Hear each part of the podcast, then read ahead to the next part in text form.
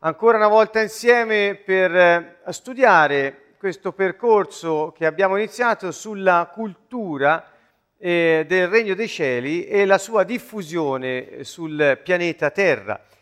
Per questo abbiamo visto già molti aspetti di questo uh, argomento e eh, ci sono stati delle, dei momenti piuttosto intensi e interessanti veramente per capire che cosa vuol dire eh, l'approccio a quello che è la cultura del cielo sulla terra.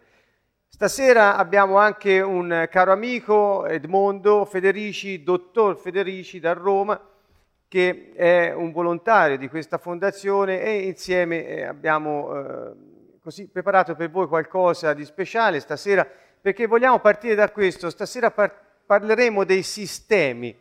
Eh, de- quante volte abbiamo già accennato a questo argomento, i sistemi del mondo e il sistema del cielo.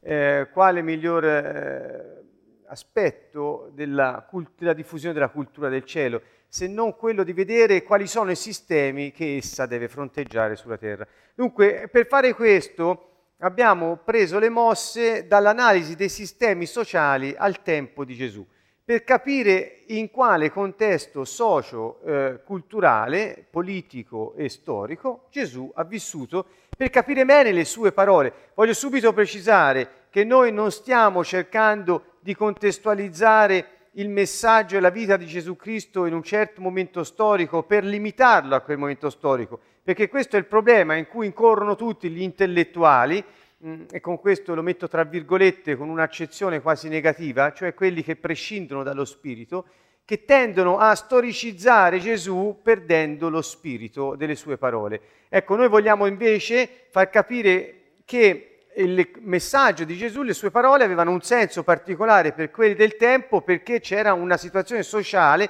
che permetteva loro di comprendere eh, facciamo accenno alle parabole, a, a, a, tutti i modi di dire e, le, e, le, e le, le, frasi che Gesù ha detto avevano un significato particolare. Noi dobbiamo capire che cosa stava dicendo la gente del tempo, capirne il significato originario e dirlo alla gente del nostro tempo secondo il nostro contesto socio-culturale. Ecco, partiamo da qui per vedere dove possiamo arrivare. Prego Edmondo.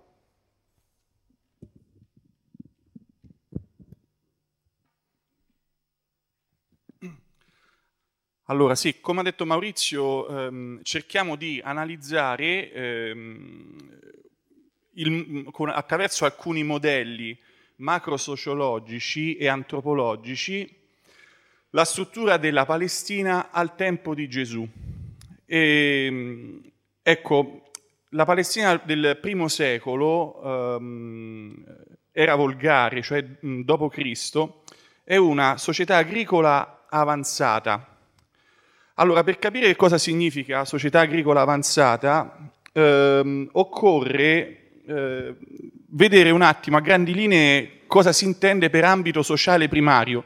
Cioè l'ambito sociale non è altro che, secondo alcune definizioni, vedete la fonte eh, ai piedi della diapositiva, secondo alcune definizioni sono, gli ambiti sociali primari sono gli ambiti dove normalmente la vita delle persone si svolge e all'interno dei quali le istituzioni prendono forma.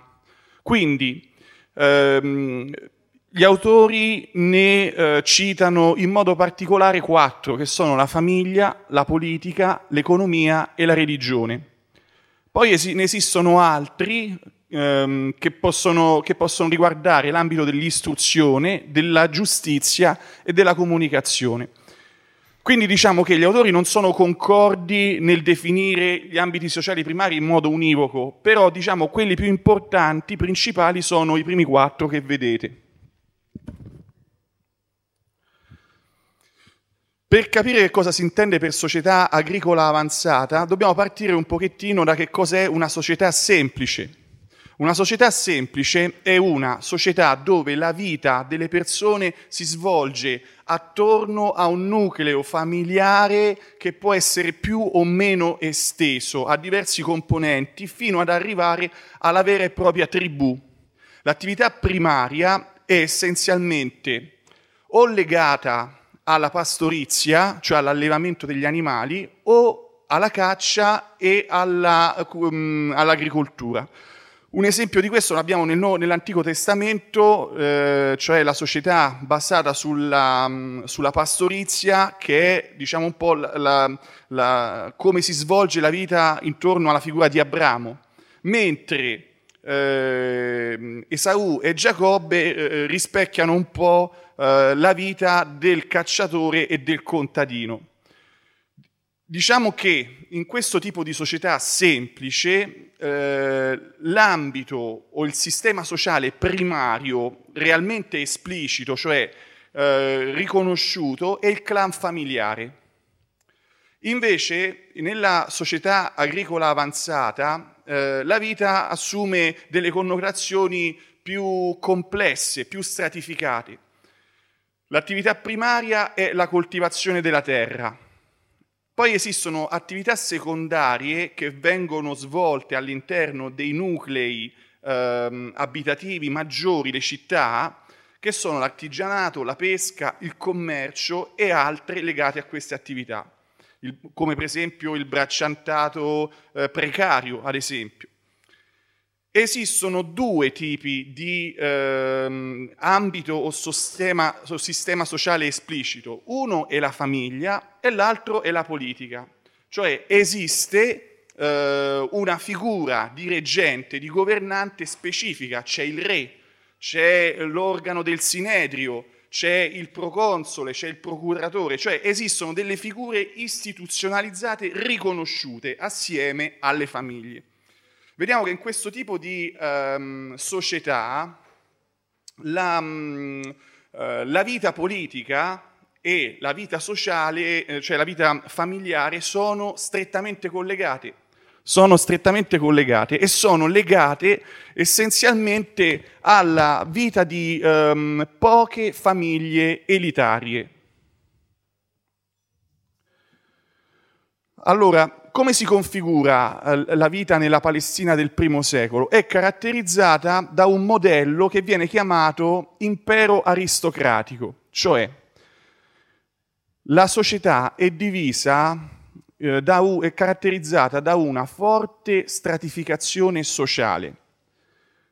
Eh, esiste una elite di famiglie aristocratiche che costituisce il 2% della popolazione e che detiene ehm, il 90% delle risorse, del potere e, della, mh, mm, e, e diciamo così, della, anche della gestione delle risorse e del potere.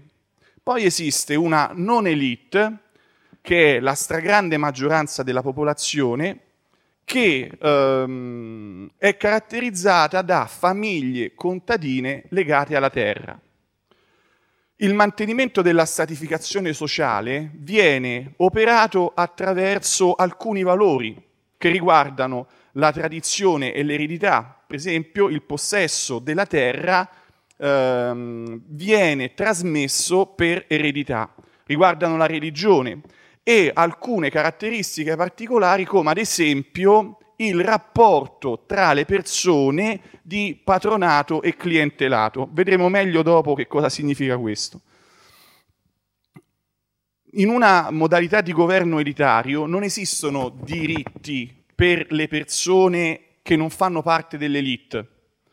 Um, l'onore delle famiglie è uno dei valori principali su cui viene poi strutturato il potere dell'elite che garantisce il controllo della terra. In altri termini, l'elite si preoccupa soprattutto di mantenere il controllo della, te- della terra attraverso un sistema di valori estremamente esclusivo e forte. Quindi, che cosa, che cosa significa questo? Che ehm, l'elite si eh, preoccupa principalmente di riscuotere le tasse, di mettere in piedi e garantire il, um, uh, il proprio benessere attraverso una, um, uh, un controllo di, di tipo anche militare e di sfruttare le risorse a scapito della non elite. Quindi la non elite invece, cioè le famiglie contadine, vengono mantenute ad un livello di sussistenza, cioè di sopravvivenza. Chi coltiva la terra non ha il diretto controllo sulla produzione, cioè non decide che cosa coltivare. Perché? Perché la coltivazione, soprattutto di carattere estensivo, cioè um, uh, della maggior parte, de, um, cui, cioè come veniva impiegata la terra nel, um, nel suo aspetto più ampio, era appannaggio della non elite, cioè dell'elite, cioè l'elite decideva cosa coltivare. E la maggior parte del prodotto veniva eh, sottratto alla non elite. In termini di lavoro, quindi veniva, un, um, il lavoro veniva sfruttato. In termini di produzione e in termini anche di denaro. Quindi il progresso tecnologico, ad eccezione di quello riguardante eh, la tecnologia della guerra, era impedito e il miglioramento delle infrastrutture eh, era semplicemente funzionale al benessere della non elite. Quindi, facendo, volendo riassumere qual è il quadro generale di questa società, esiste una... Uh, un numero di famiglie eh, che detiene il potere e si preoccupa di mantenerlo a scapito, di, eh, a scapito del resto della popolazione. Queste famiglie eh, sono eh, delle famiglie aristocratiche che si tramandano il potere e il controllo della terra per, eh, mh, di generazione in generazione, proprio per eredità o qual è il sistema attraverso il quale veniva mantenuto il controllo. Il sistema era quello di ehm, patrono-cliente, cioè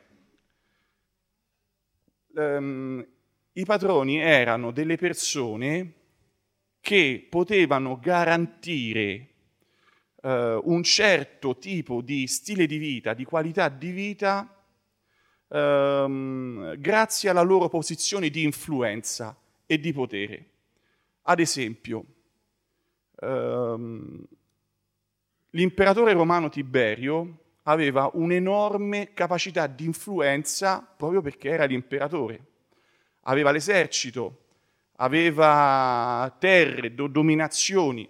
La famiglia di Tiberio era una famiglia influente e potente intorno a lui esisteva una, um, un enorme numero di clienti che lo aiutavano a uh, gestire il potere e uh, facevano i suoi interessi.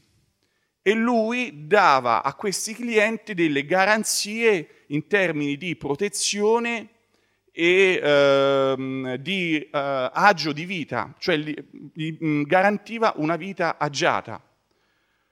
Insomma, la gente si preoccupava di, eh, faceva di tutto per non andare a zappare la terra, perché quella era la condizione peggiore che poteva ehm, presentarsi, perché eh, di fatto per la mentalità di, all- di allora eh, il contadino eh, era l'esempio di vita più dura che potesse presentarsi. Quindi tutti cercavano in qualche modo di evitare di finire a fare il contadino.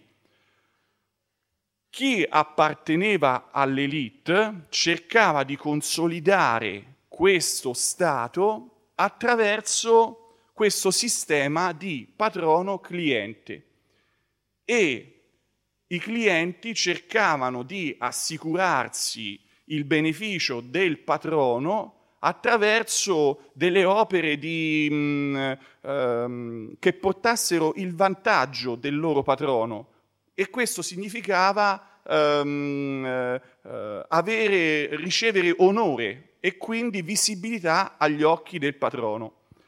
Un esempio ehm, eclatante di questa, di questa, di questa um, realtà è la relazione che c'era tra la famiglia di, degli Erodi, cioè di Erode, sto parlando di Erode il Grande, e ehm, l'imperatore romano. Perché? Erode il Grande eh, raggiunse eh, la, la, carica di re cliente eh, conquistando il favore dell'imperatore romano attraverso degli atti ehm, anche militari che eh, potevano andare a vantaggio proprio dell'imperatore e questo gli ha assicurato una scalata che lo ha portato a diventare il reggente della, uh, di un'intera uh, provincia, la Palestina. Quindi lui governava la Palestina per conto di Erode, scusate, per conto di, uh, di Cesare, cioè dell'imperatore romano. Erode il Grande però non era ben visto dalla popolazione locale perché? Perché non era giudeo, ma era um, il discendente di una famiglia che nel corso degli anni aveva acquisito onore agli occhi dei potenti e che quindi aveva raggiunto quella posizione ehm, perché ehm, non per eh, eredità di sangue, ma semplicemente perché aveva raggiunto una certa visibilità agli occhi di chi aveva ehm, potere, di chi aveva ehm, influenza. Quindi eh, Erode proveniva dall'Idumea eh, ed era un discendente di Esaù, quindi era malvisto dai, dal, dai giudei, quindi dalle, dalle famiglie giudee che volevano riconquistare l'unità di Israele, però imponeva il suo, il suo governo con, ehm, eh, con, la e alle spalle aveva il patronato eh, del, dell'impero romano. Quindi questa realtà del patrono e del cliente caratterizzava tutti i livelli della società palestinese e anche romana. Cioè era il modo con cui la gente si garantiva una vita eh, degna di essere vissuta. Tutti quelli che non facevano parte del 2% della popolazione ehm, dovevano vivere zappando la terra o facendo degli, dei lavori estremamente umili e in una condizione di forte disagio, di, sussist- di, di sussistenza, sì. Quindi è ovvio che si capisce che se uno aveva dei problemi, magari per la deambulazione, o magari um, aveva un incidente sul lavoro o si ammalava, eh, e questo rendeva enormemente difficoltosa la, uh, la, vita, perché lì non è che c'era l'assistenza sociale o venivano garantiti i servizi minimi per la sopravvivenza lì chi non ce la faceva era destinato a, a morire di fame.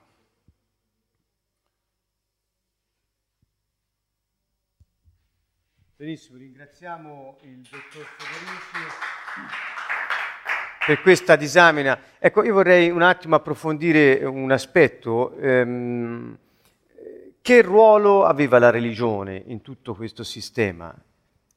Il Tempio, i sacerdoti, i dotti della religione, che fine hanno fatto? Allora, innanzitutto bisogna dire che eh, il sommo sacerdote eh, non veniva eletto direttamente da, um, da, dagli stessi giudei, ma era, proprio perché rivestiva una carica di influenza, eletto uh, dalle, dall'elite che spesso metteva in quella posizione gente che o se l'era comprato il posto o eh, aveva raggiunto quella posizione attraverso un servizio di clientelato. Quindi diciamo così, erano persone che arrivavano ad essere sommi sacerdoti perché sotto certi aspetti um, non perché manifestassero una vita particolarmente um, aderente alle prescrizioni della Torah, ma perché um, l'avevano raggiunto attraverso un processo di guadagno politico proprio, sociale. E, la religione che, che ruolo svolgeva? La religione eh, in qualche modo era uno dei sistemi con cui la non elite, eh, con cui l'elite ehm, consolidava il suo potere a scapito della non elite. Perché? Perché eh, innanzitutto la, la legge eh, prescriveva, parlo de, della legge mosaica, prescriveva eh, tre volte l'anno un pellegrinaggio a Gerusalemme. Quindi tutti quelli che facevano parte del, di Israele erano tenuti ad andare a Gerusalemme tre volte l'anno. Il problema è che se un padre di famiglia lasciava la famiglia, andava a Gerusalemme ed era un viaggio magari anche lungo, pericoloso, metteva a repentaglio la vita di tutta la famiglia. Quindi che succedeva? Che molti non lo facevano, solo che questo determinava un, una riduzione in termini della scala di onore proprio eh, e quindi diventava il pretesto per gli appartenenti all'elite ehm, di eh, vessare ulteriormente e di, affle- eh, di, affliggere la non elite. Chi non andava al pellegrinaggio a Gerusalemme, chi non faceva il pellegrinaggio, era un po' considerato un, un infedele, alla strega quasi di un pagano, perché non rispettava la legge vediamo come per esempio trattano Gesù semplicemente perché guarisce una persona di sabato. Quindi tutte le persone che non, in qualche modo non rientravano in quella eh, sfera di valori riconosciuta dall'elite erano destinati a soffrire e ad essere in qualche modo eh, vessati proprio. Ecco, ehm, un altro aspetto, questa questione che ci hai raccontato sul rapporto patrono-cliente, che è molto interessante, forse non abbiamo il tempo di approfondirlo nel modo dovuto, ma già una infarinatura, un, un cenno lo abbiamo fatto. I pubblicani, per dare un esempio che poi ci riporta un po' al, al Vangelo, mh, mm, e faremo degli esempi dopo più pratici, i pubblicani nel rapporto patrono-cliente sono un, un esempio pratico di questo tipo di rapporto? Sì, eh, i pubblicani innanzitutto chi sono? I pubblicani erano delle persone incaricate dal reggente di curare alcuni aspetti dell'economia ehm, del territorio. In modo particolare i pubblicani li troviamo nelle zone intorno ehm, al, al, um, ai laghi o, uh, o, o al mare, perché erano quelli che si occupavano della gestione dei diritti di pesca delle zone del territorio. Quindi in pratica i pubblicani facevano il contratto ai pescatori finanziando l'attività degli stessi e imponendo delle tasse spesso esorbitanti e soffocanti a quelli che intraprendevano quella attività.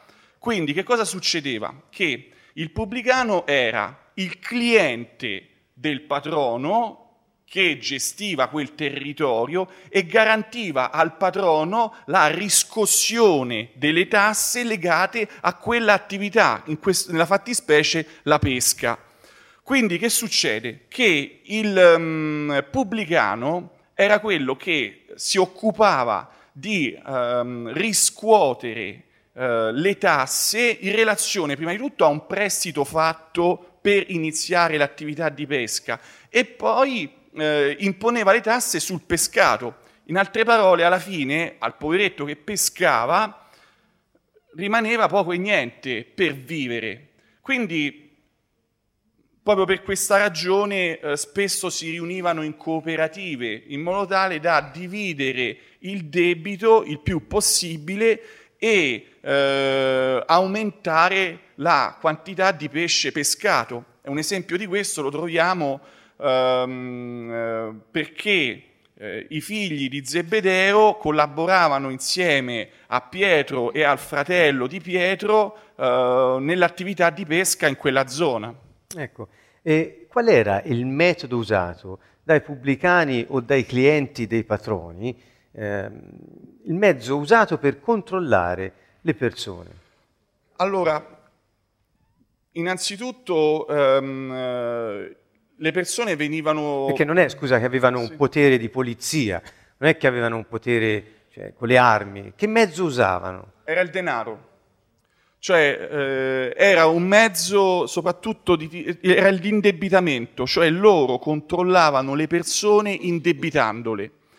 Eh, perché questo? Perché c'erano delle leggi severissime su chi non rispettava i termini e le scadenze dei prestiti. La gente veniva messa in prigione o veniva ridotta in schiavitù se non pagava un, un debito. Quindi che cosa succede?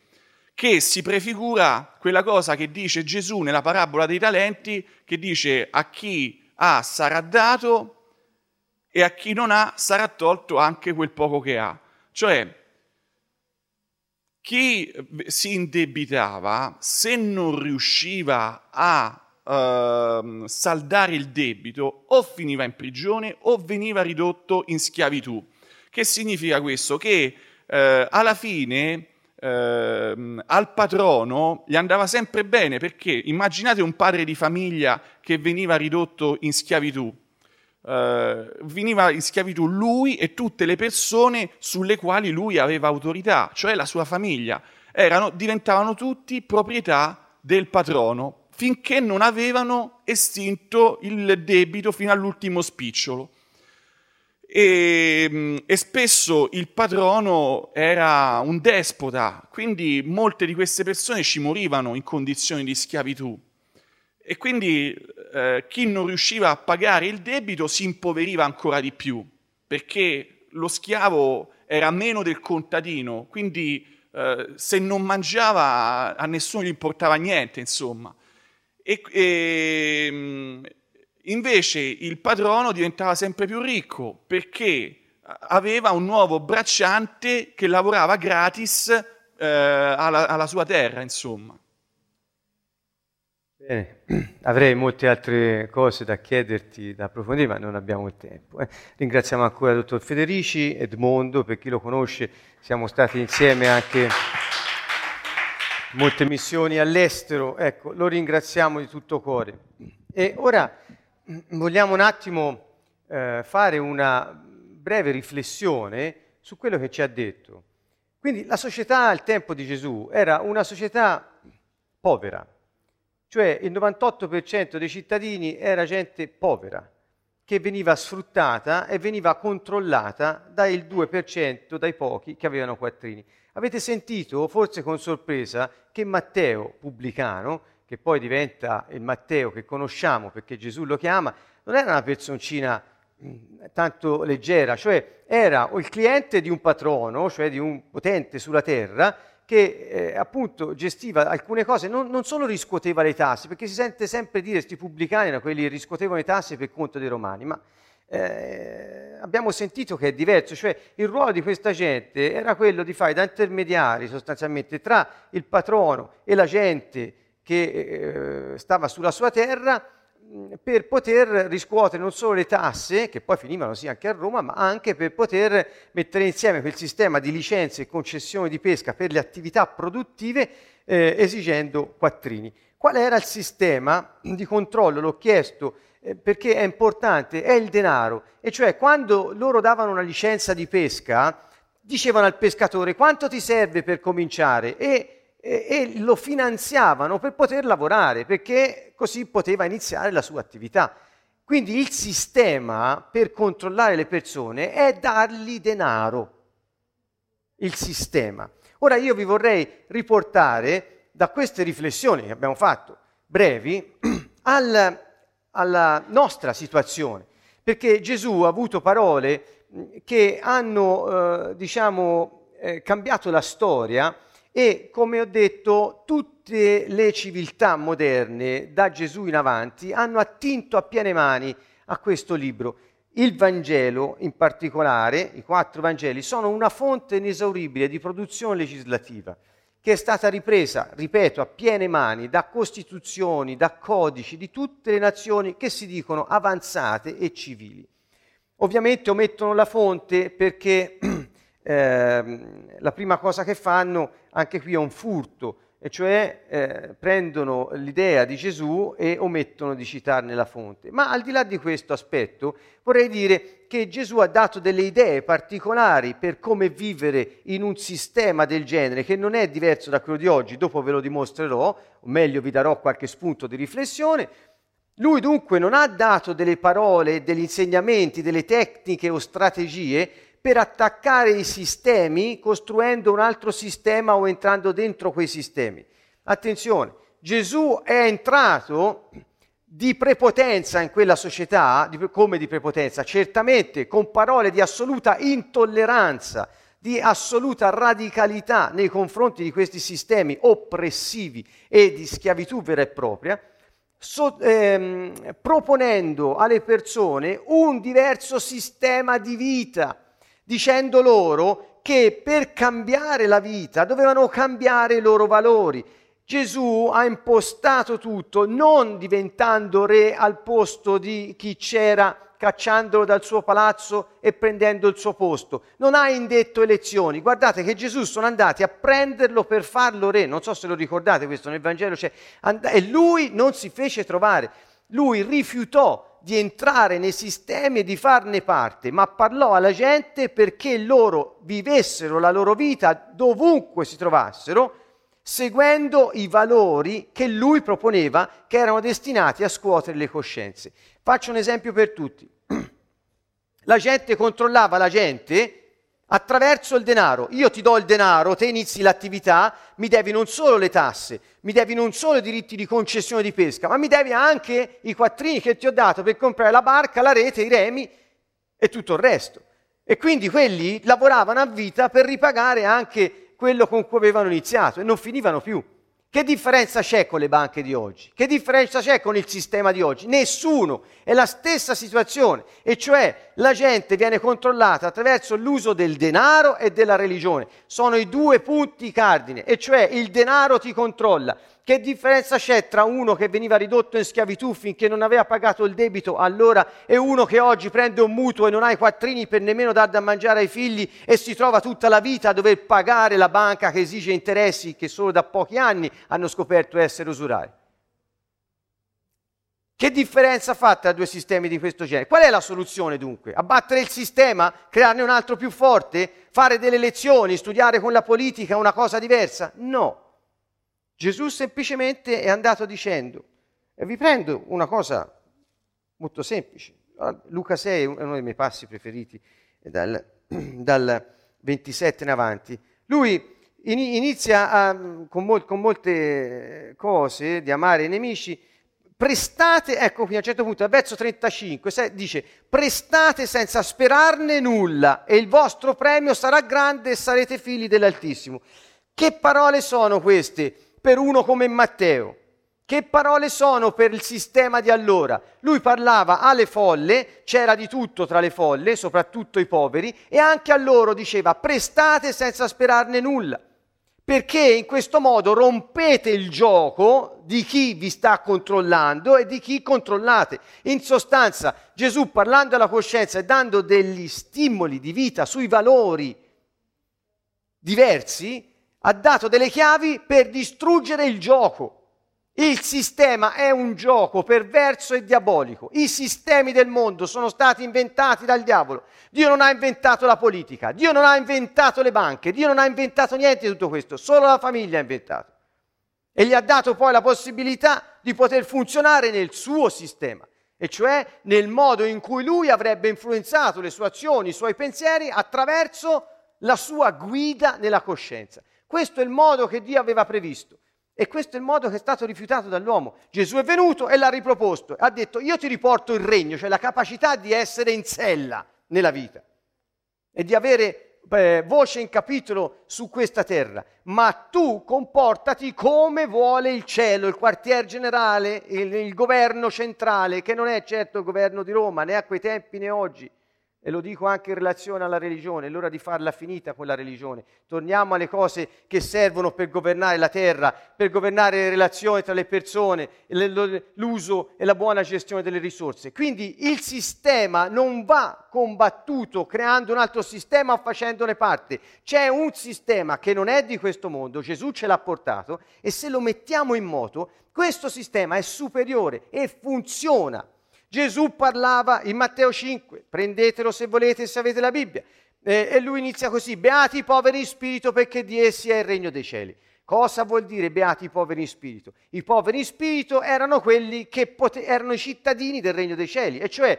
sono felici coloro che nel loro spirito non hanno altro Dio se non Dio e cioè non hanno idoli da servire, ma hanno Dio e basta. E quel che dice Dio è tutto per loro. Il povero in spirito è colui che teme Dio e che non ha spazio nel suo spirito per altri idoli, né per il denaro, né per l'onore, né per la fama, né per la reputazione.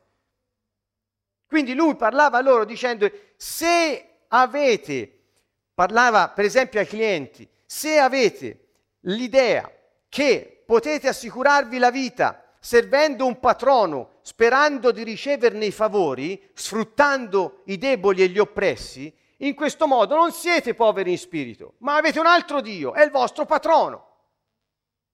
Il Dio di questa gente non era Yahweh, ma era il patrono, che era l'unica sua fonte di sostentamento. Che differenza c'è oggi tra questa gente e quelli che quando devono muovere paglia, fare qualsiasi cosa, si guardano intorno e dicono chi conosci di influente? Chi mi può raccomandare? Chi posso servire perché mi dia? Non sono i meccanismi che regolano la massoneria e tutte le altre cose che governano economicamente questo globo oggi come oggi. Non sono forse questi principi, patrono, cliente, quelli che assicurano alla gente la sicurezza che domani mangeranno. Cosa pensa la gente? Devo trovare qualcuno che mi sponsorizzi in politica, nell'economia e nella religione qualcuno che mi copra le spalle e che mi faccia avere tutti i servigi, i quattrini di cui ho bisogno perché voglio stare tranquillo, io e i miei figli, e magari pensano anche di fare una cosa moralmente accettabile perché pensano ai loro figli. Ma il loro Dio non è Dio, il loro Dio è il patrono. E così questo, quando in Matteo 5 Gesù parla Gesù sta dicendo, beati quelli che non hanno il patrono come loro Dio, non hanno il denaro e l'onore come loro Dio. Avete visto l'onore era il punto di forza, ma beati quelli che hanno Dio nel loro spirito. Questo stava dicendo. E se andiamo in Luca, sempre in Luca 6, quando parla e dice beati quei poveri, perché beati i poveri? Perché lui aveva folle davanti a sé se vi ricordate, guardatelo quel passo, aveva folle, gente malata, gente piena di diavoli, gente povera, povera.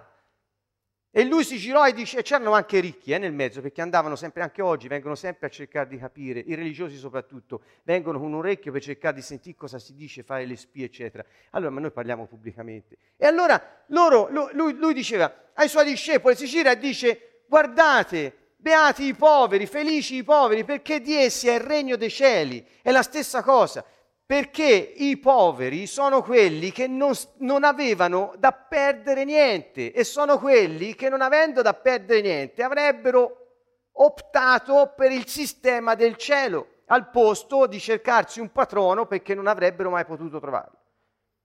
Perché sono felici i poveri? Perché loro possono capire il messaggio e optare per il sistema del cielo, iniziare a funzionare come Dio vuole, non come vuole il sistema sociale di allora e come vuole il sistema sociale di oggi. Pensateci un po', oggi come oggi, uno che ha bisogno di lavoro, che cosa fa? Si guarda intorno e sapete come si dice a Siena? Io non lo so dalle vostre parti, ma a Siena si dice, eh, a Siena puoi avere avanzamento sociale solo se sei mischiato nella politica, nelle contrade, nella massoneria o con l'arcivescovo. Sono questi quattro poteri che a Siena regolano tutto quanto. Quindi se sei dentro uno di questi, puoi chiedere e avrai. Se non sei dentro questi, sei tagliato fuori dai giochi. Non sto dicendo una cosa mia, sto citando la saggezza popolare di questa città perché lo dicono tutti, quindi non è che lo dico io. E quindi funziona in questo modo. E allora che differenza c'è tra il clientelismo di allora e la vita che dovremmo, secondo questi sistemi, condurre noi? Nessuno. Quindi oggi uno che non ha che cosa fa? Non cerca Dio per attivare il suo sistema, quello del cielo, ma cerca i patroni per attivare il sistema del mondo. Ecco qui l'errore. Non servono a niente le elezioni, a niente. Perché? Perché state ancora cercando un sistema del mondo per combattere il sistema del mondo e Satana non scaccia Satana. Il modo è cambiare la vita uno per uno. E quando siamo in tanti che l'abbiamo cambiata, mettersi insieme e formare una famiglia, la Chiesa, quella che Gesù chiamava la Chiesa, è questa, una famiglia che viva secondo i valori del cielo e possa essere di interesse per quelli che sono schiacciati dalle banche, dal potere di questi patroni e possano dire mi piace quel sistema. Questo era quello che Gesù aveva in mente. Che ne hanno fatto un capo religioso. Ne hanno fatto un uomo col colletto e l'incenso. Cosa ne hanno fatto di Gesù Cristo? Cose pazzesche, tutto meno quello che è. Quindi non possiamo stupirci. Vedete, io oggi ho parlato con una persona che eh, eh, è candidata in alcune elezioni eh, delle amministrazioni locali eh, non dirò di dove e non dirò ovviamente chi è, ma gli chiedevo, scusa, qual è il tuo programma? Dice, il mio programma è dire quello che gli altri hanno fatto di male prima di noi. Ma io ho detto, ma scusa, ma, ma abbi pazienza, ma com'è questo programma? Devi, devi dire cosa vuoi fare. Eh, no, no, no, no, perché hanno fatto questo, questo, questo. Ho capito. E lui a un certo punto smarrito mi ha detto, ma non abbiamo soluzione. Ha detto, lo capisci che non c'è soluzione. Il sistema è troppo forte che non ti permette di essere diverso. Ascoltate, questa è una tragedia, perché non vedono più là del loro naso. Per loro cambiare le cose vuol dire solo cambiare una faccia, ma il sistema resta lo stesso. Gesù non è venuto a dire questo, Gesù non ha fatto un partito, Gesù non è andato a prendere il posto di Erode, Gesù non, ha, non è diventato sommo sacerdote. Niente di tutto questo. I sommi sacerdoti di allora erano proprietari terrieri e come gli altri sfruttavano in quanto elite i poveri che ci lavoravano sopra. E con cosa ricattavano la gente? Non solo con il denaro, ma con l'onore, con la paura. Se non fai quello che dico, disonore su di te, sei escluso dalla grazia di Dio. Che differenza c'è tra questo e quello che dicono oggi a tanta gente? Nessuna. E allora vedete che le parole di Gesù non sono fatte per rimanere lì a quel tempo, ma sono fatte per essere valide in ogni momento. E allora io vi voglio leggere che non solo Gesù ha pensato ai poveri in spirito, agli afflitti, ha avuto parole per i miti dicendo siate miti, lui dava soluzioni concrete di vita individualmente. Difatti ho spiegato a questa persona, a, questo, a questa persona candidata a queste lezioni, ho detto guarda, il sistema che io vado in giro per l'Europa a proporre, a dire, è quest'altro, è un sistema diverso, che pare illogico, ma funziona. E lui ha detto, sì, dice, effettivamente sarebbe eccezionale. Il problema è che è solo personale, solo per una persona, lo puoi fare tu nella tua vita, ma poi tanto devi vivere, i sistemi ti fagocitano. Io ho detto no, perché se cominciamo in, in più persone e stiamo insieme, il sistema del cielo ci garantisce la possibilità di avere ciò che ci serve per il nostro incarico sulla terra. Perché Dio promette questo e io sono testimone, lo fa nella tua vita, lo ha fatto nella mia, lo sta facendo e lo farà, perché Dio è fedele e Dio è potente, Dio è il Re dell'universo. Gesù disse, amate i vostri nemici. Ebbene, avete sentito a questa gente a cui lui parlava? Avevano i nemici, erano quelli che li opprimevano, ma anche l'elite aveva i loro nemici, a cui leccavano i piedi poi, erano i patroni o erano i romani. E Gesù viene e dice non combattere, non combattere, ama i nemici, fa il meglio per loro. Ma se in una città oggi chi va a governare, invece di mettersi a combattere, a dire male di quelli che c'erano prima, si mettesse a tirar fuori il potenziale dai cittadini che ha sotto mano e cominciasse a tirar fuori il potenziale di tutte le, le strutture che ci sono a disposizione e delle, delle ricchezze che ci sono sul territorio, per il bene degli altri, non per il proprio tornaconto, Volete, volete, vedere che il sistema del cielo si mette in moto? Occorre che quel, che quel, governante sia connesso al cielo, sia nato di nuovo e appartenga al regno di Dio, ovviamente. E Gesù disse, amate i vostri nemici. Fate del bene a coloro che vi odiano. Benedite coloro che vi maledicono.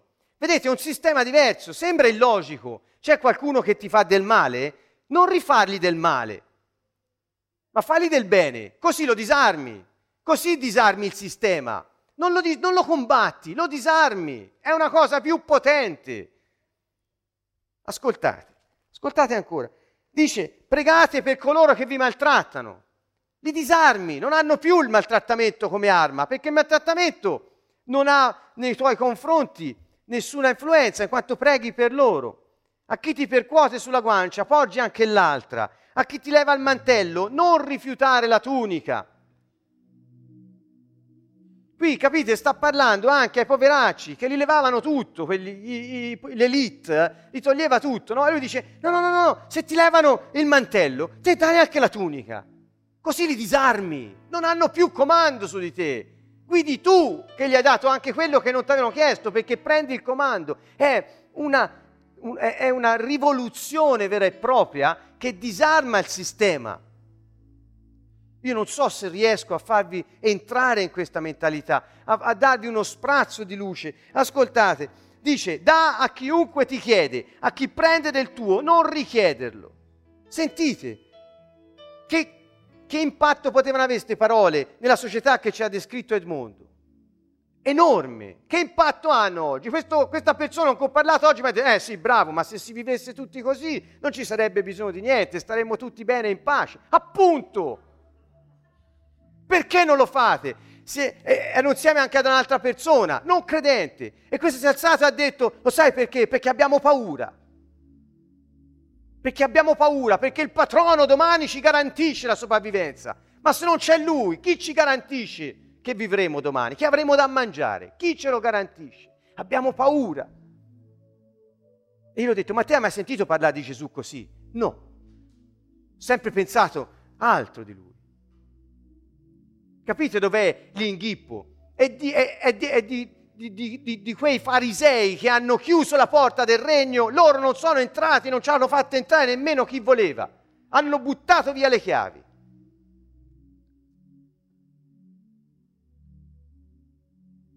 Quel che volete che gli uomini facciano a voi, fatelo a loro.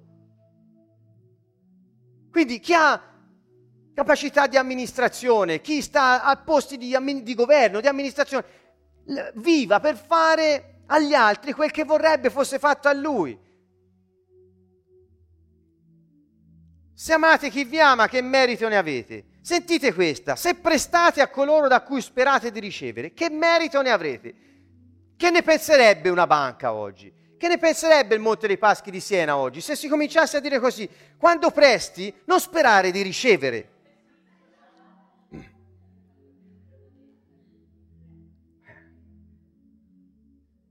E dice a quelli che ricevono, chi ti leva il tuo, non glielo richiedere indietro. Io come avvocato, cari amici, mi trovo e mi trovavo a fare cause o a costituirmi parte civile in processi penali per gente che aveva subito appropriazioni indebite. Mi hanno preso del mio, lo rivoglio, faccio causa, mi costituisco, spero li condannino, faccio di tutto perché li condanno per riavere il mio. Che c'entra? Uno che pensa di essere nella giustizia, in realtà sta facendo parte del sistema. Quello non ristabilisce la giustizia, dà forza al diavolo perché dà forza al sistema. Gesù disarma il sistema e dice chi ti leva il mantello non le rifiutare la tunica. Se qualcuno prende del tuo, non richiederlo. Lo so che come avvocato forse non dovrei dire queste cose. Ma se qualcuno prende il tuo, non richiederlo, perché disarmi il sistema. Gesù è potente e poi dice, amate invece i vostri nemici, fate del bene e prestate senza sperarne nulla. La motivazione, capito? Non è che dice non devi riprendere, se te lo ridanno non rifiuta, no. Dice Non sperarne nulla, la motivazione del cuore è quello che conta. Il vostro premio sarà grande, sarete figli dell'Altissimo. Date e vi sarà dato. Ecco qui la chiave. Tutti hanno paura. Date e vi sarà dato. Se tu dai, il cielo mette in moto il sistema, perché vedi, il cielo, il, il cielo vuol dire Dio sostanzialmente. Dio è re, è proprietario di ogni risorsa, di ogni persona, di ogni cosa su questa terra. Muove tutto in modo che tu possa riavere molto più di quanto hai dato, perché tu possa dare ancora di più rispetto a quello che hai dato. Capite perché le parole di Gesù avevano un impatto tremendo in quei momenti? Capite ora la parabola dell'amministratore infedele?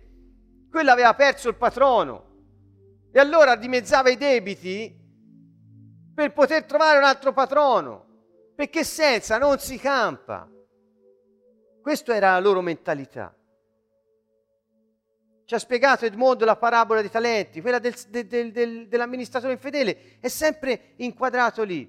E loro dicevano, giustamente, chi ha avrà ancora di più, chi non ha avrà ancora di meno. Sì, è vero, ma in quel sistema, nel sistema del cielo, l'avere ancora di più non era in termini di ricchezza a danno dei poveri, bensì era in termini di relazione e conoscenza personale di Dio e in più tutte le cose che il cielo ha disposto ti verranno date sempre in maggiore misura, dalle idee alle occasioni alle risorse, sempre di più.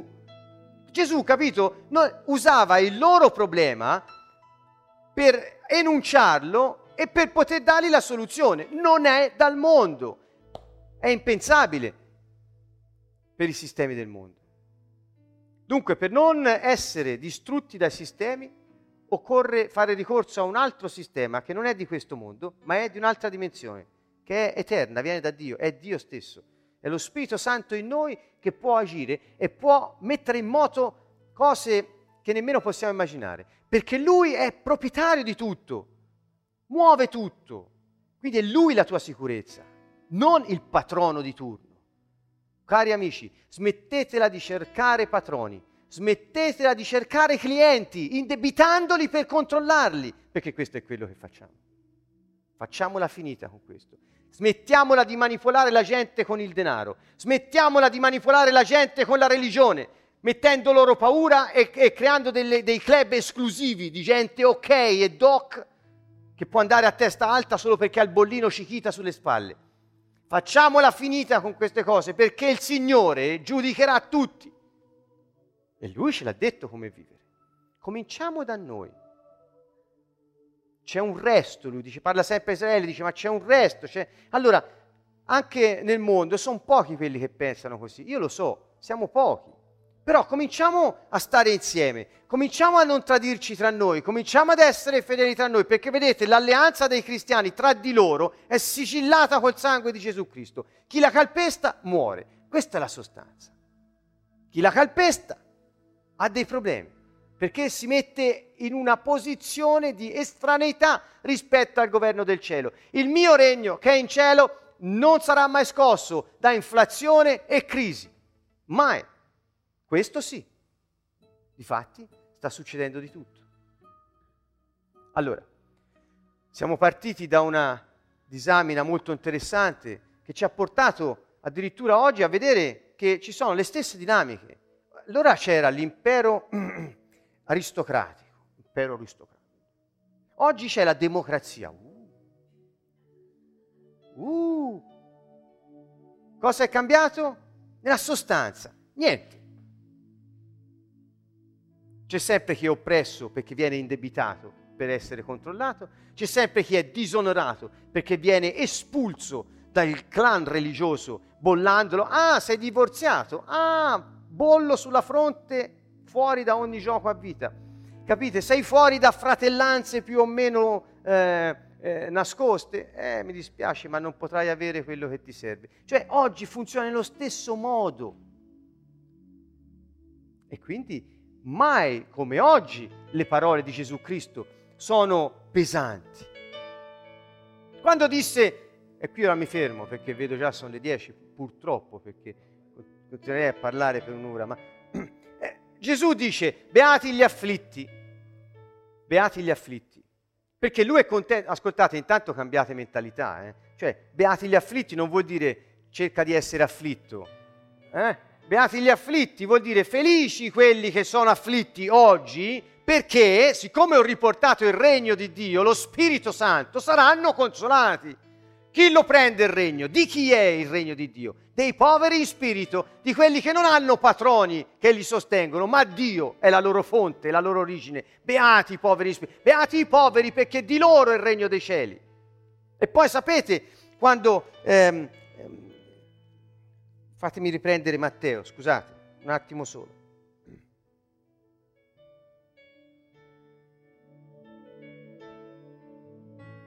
E poi dice, Beati i miti, perché erediteranno la terra. Questo è in Matteo 5. Ma vi rendete conto cosa sta dicendo? A quella gente. Il sistema di potere è la terra, trasmessa di eredità di generazione in generazione per diritto ereditario. E lui dice, erediterà la terra chi è mite, non chi viene da una famiglia. Gesù era esplosivo.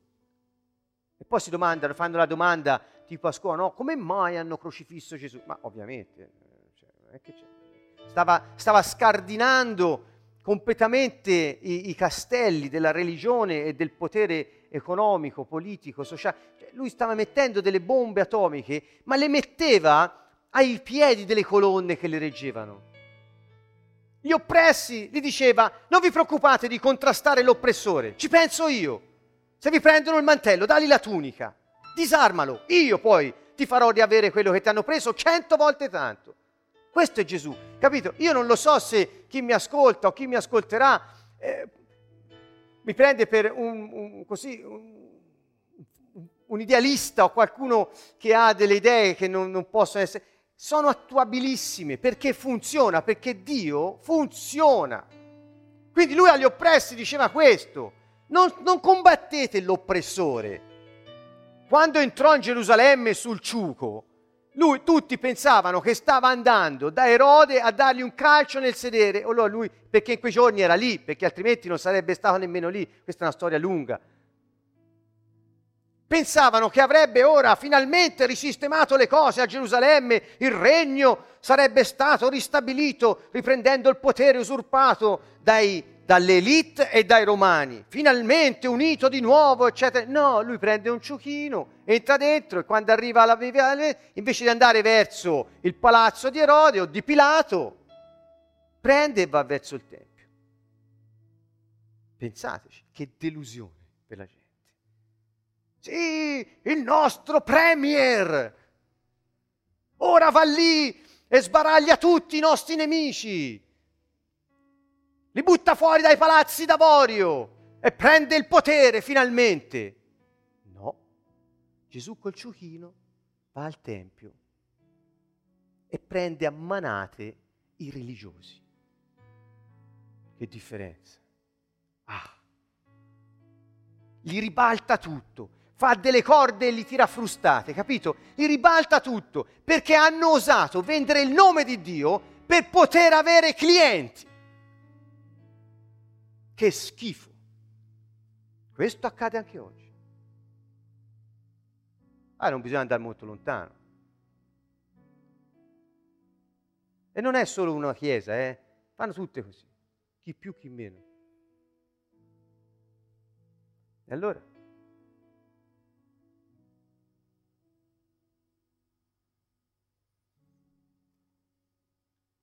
Perché?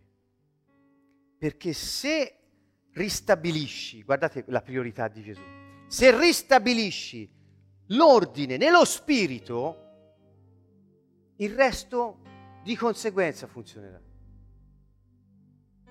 Quindi lui va al Tempio e ribalta tutto lì, non va da Pilato a dirgli va via Romano, riprendo il potere di Israele, no. E quindi noi oggi che dobbiamo fare? Dobbiamo ristabilire l'ordine dello Spirito su questa terra. Dentro di noi lo Spirito comanda, il nostro ripieno di Spirito Santo. Ristabilisci ordine dentro te stesso. Trova altri che hanno messo ordine dentro loro stessi, sono poveri in spirito e sono miti. Ti ascolteranno e ci ascolteranno quelli che sono poveri, quelli che sono afflitti, quelli che sono oppressi, perché non hanno niente da perdere. Perché i tuoi amici religiosi, i tuoi familiari religiosi non ti ascoltano? Perché quando sentono parole come queste dicono eh, le solite cose che non servono a niente, oppure fanno atti di terrorismo psicologico, spirituale, diffamazioni, di tutto, ci perseguitano da tutte le parti. Perché?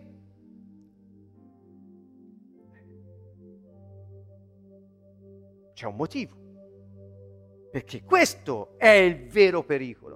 Perché una volta ristabilito l'ordine nello spirito, funzioniamo. E quando funzioniamo, nell'amore si crea un tipo di vita che, che tutti vorrebbero. Ascolta, tutti lo vorrebbero.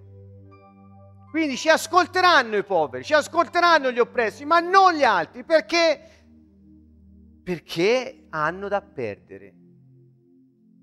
Finché hai da perdere, non ascolterai le parole di Gesù. Gesù disse al giovane ricco, amico, davvero vuoi seguirmi? Beh, vendi tutto e vieni test, un test eccezionale. Veramente sei così? Vieni, però prima dà via tutto. Perché? Perché se non dai via tutto non puoi decidere per me. E questo per noi, finché abbiamo da perdere, non sceglieremo mai definitivamente per lui. Lui lo sa questo.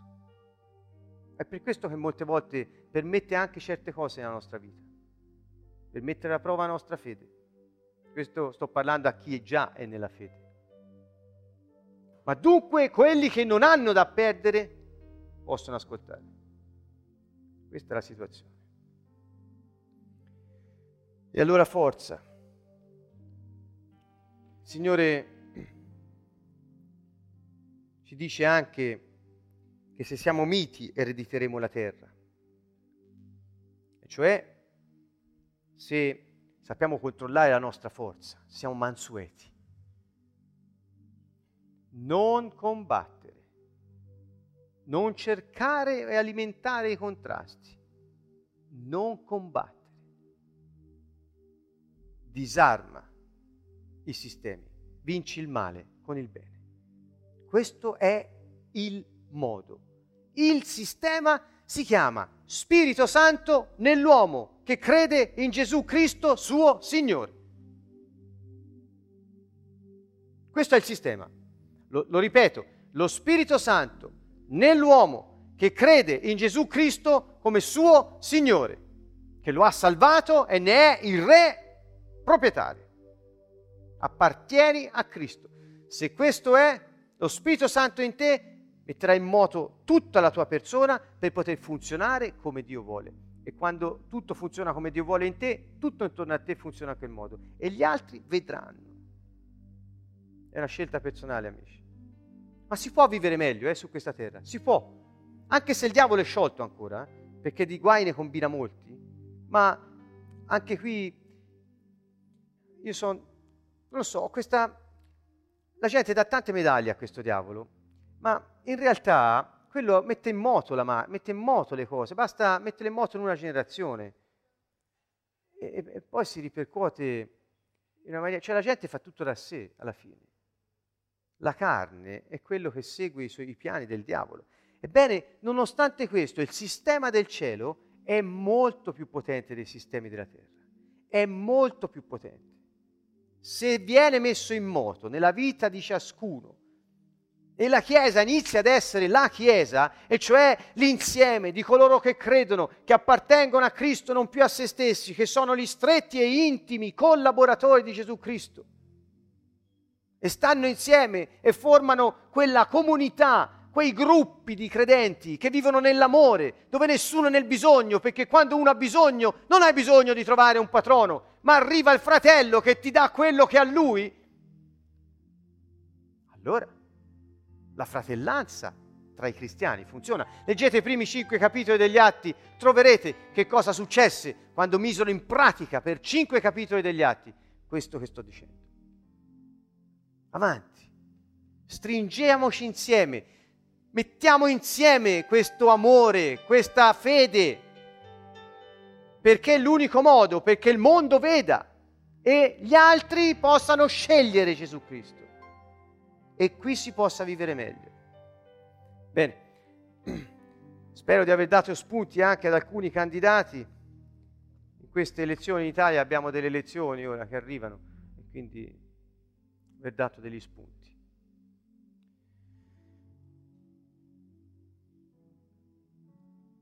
La priorità di Gesù è semplicissima. Non cercare le cose. Non cercare di garantirti la sussistenza perché qualcuno provvede. Cerca piuttosto il regno di Dio e la sua giustizia. Il resto ti sarà dato in aggiunta. Questa è la priorità di Gesù. Certo, lui poi usa persone per darti le cose, ma non sono le cose che devi cercare. È una questione di motivazione, di attitudine, di disposizione d'animo e di cuore. È la vita, in sostanza che niente a che fare con la religione. Cari amici, cambiate idea su Gesù. È il nostro Re. Bene, mentre vogliamo ora pregare, unitevi a noi e se sentite dentro di voi il desiderio di iniziare a funzionare per disarmare i sistemi del mondo e mettere in moto il sistema del cielo, fatelo da stasera. Iniziate subito. Cambiate mentalità. Il regno dei cieli è arrivato.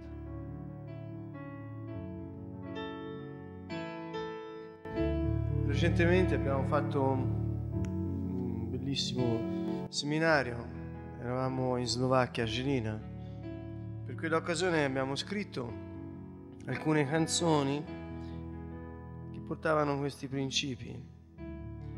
E praticamente abbiamo parafrasato quello che Gesù ha detto e l'abbiamo cantato. Allora, prima di entrare nel vivo della preghiera, vorrei cantare e pregare con queste parole insieme a voi.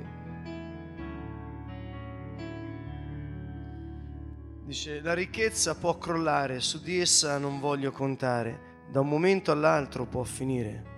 È basata su beni temporanei, conti virtuali oscillanti nel valore. Può diventare il mio dolore. Non dipendere dai sistemi per custodire i tuoi beni. Cura le giuste motivazioni, custodisci le tue relazioni. Usa il tuo valore, usa ciò che hai per tirare fuori gli altri dai loro guai.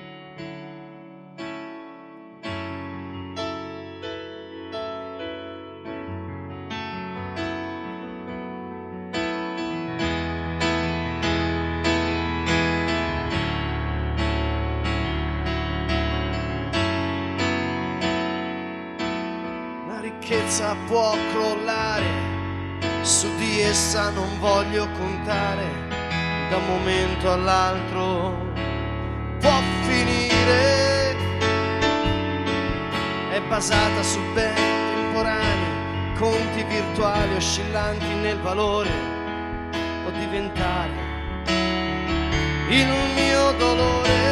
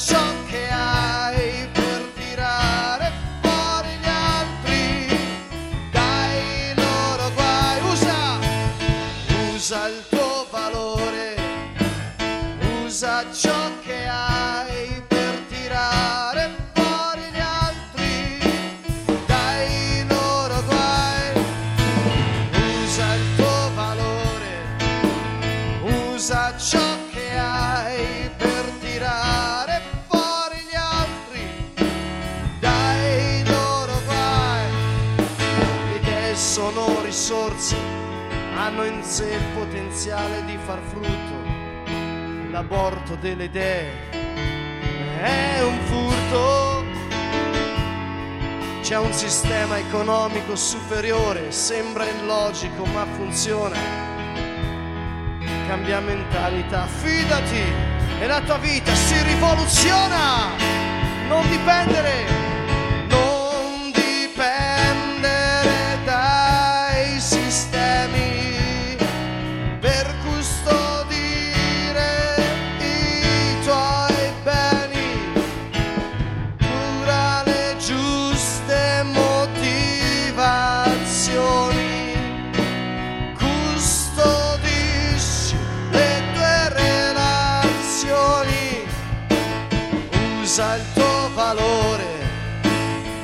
usa ciò che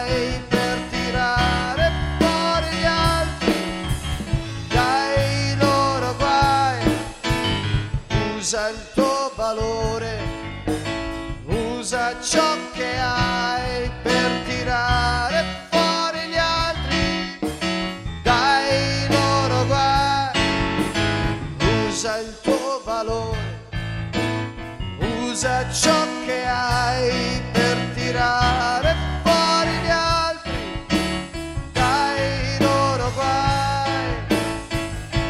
Nel nome di Gesù Cristo veniamo contro ogni spirito di avidità, spirito di mammona di avidità, nel nome di Gesù veniamo contro di te.